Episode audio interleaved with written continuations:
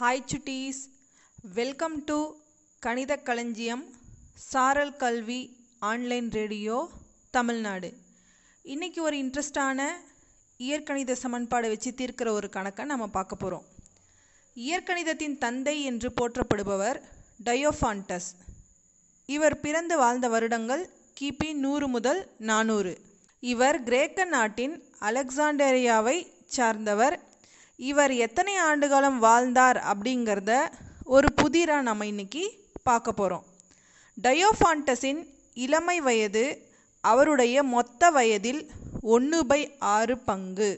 தன் வயதின் ஒன்று பை பன்னெண்டு பாகத்திற்கு பிறகு அவர் தாடியை வளர்த்தார். வயதின் ஒன்று பை ஏழு பாகத்தை அடைந்தபோது திருமணம் செய்து கொண்டார். ஐந்து ஆண்டுகள் கழித்து அவருக்கு ஒரு மகன் பிறந்தான். அவரது வயதைப் போல பாதிக்காலம் வாழ்ந்தான். மகன் இறந்த பிறகு நான்கு ஆண்டுகள் கழித்து அவரும் இறந்தார். அப்படியெனில் டயோஃபான்டஸின் வயது என்ன? இதுதான் அந்த புதிர். அதற்கான விடையை நான் வந்து இயற்கணித சமன்பாடாக மாற்றி சொல்கிறேன் நீங்கள் அதுக்கு தீர்வு கண்டுபிடிங்க பார்க்கலாம். இப்போது டயோஃபான்டஸின் வயது நமக்கு என்னன்னு தெரியாததுனால நம்ம அதை எக்ஸ் அப்படின்னு வச்சுக்கலாம். So X is equal to first statement நான் என்ன சொன்னேன்? அவருடைய வயதின் ஒன்று பை ஆறு பாகம் அப்போ எக்ஸ் பை ஆறு கூட்டல் தன் வயதின் ஒன்று பை பன்னெண்டு பாகத்திற்கு பிறகு தாடி வளர்த்தார்.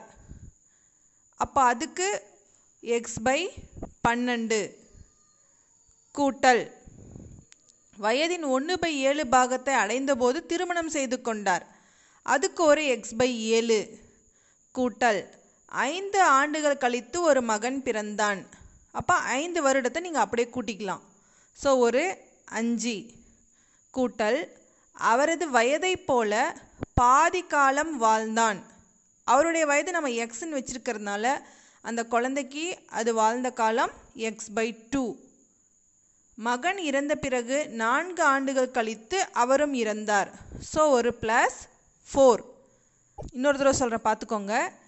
அவருடைய இளமை வயது மொத்த வயதின் ஒன்று பை ஆறு பங்கு.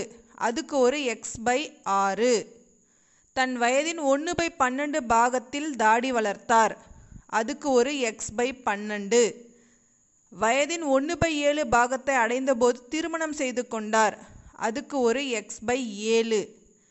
ஐந்து ஆண்டுகள் கழித்து அவருக்கு ஒரு மகன் பிறக்கிறதுக்கு ஒரு அஞ்சை நம்ம இந்த இடத்துல கூட்டிக்கணும்.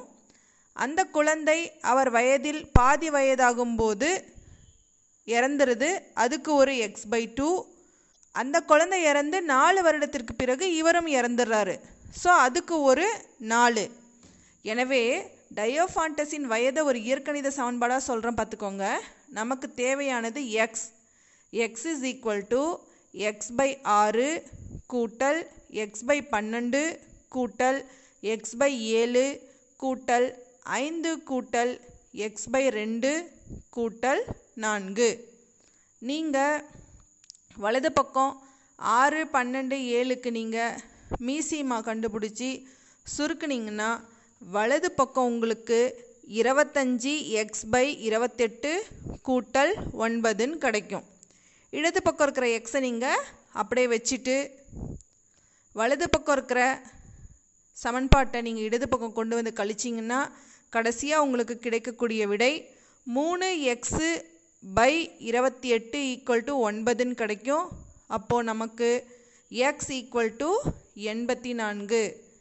ஆமாச்சுட்டீஸ் அவருடைய வயது எண்பத்தி நான்கு வருடங்கள். என்ன சுட்டீஸ்?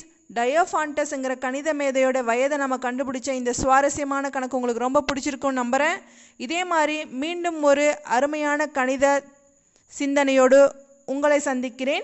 உங்களிடமிருந்து விடைபெறுவது பொம்ம அள்ளி அரசு மேல்நிலைப்பள்ளி கணித ஆசிரியை ஏ. ஷர்மிளா பேகம் தருமபுரி மாவட்டம்.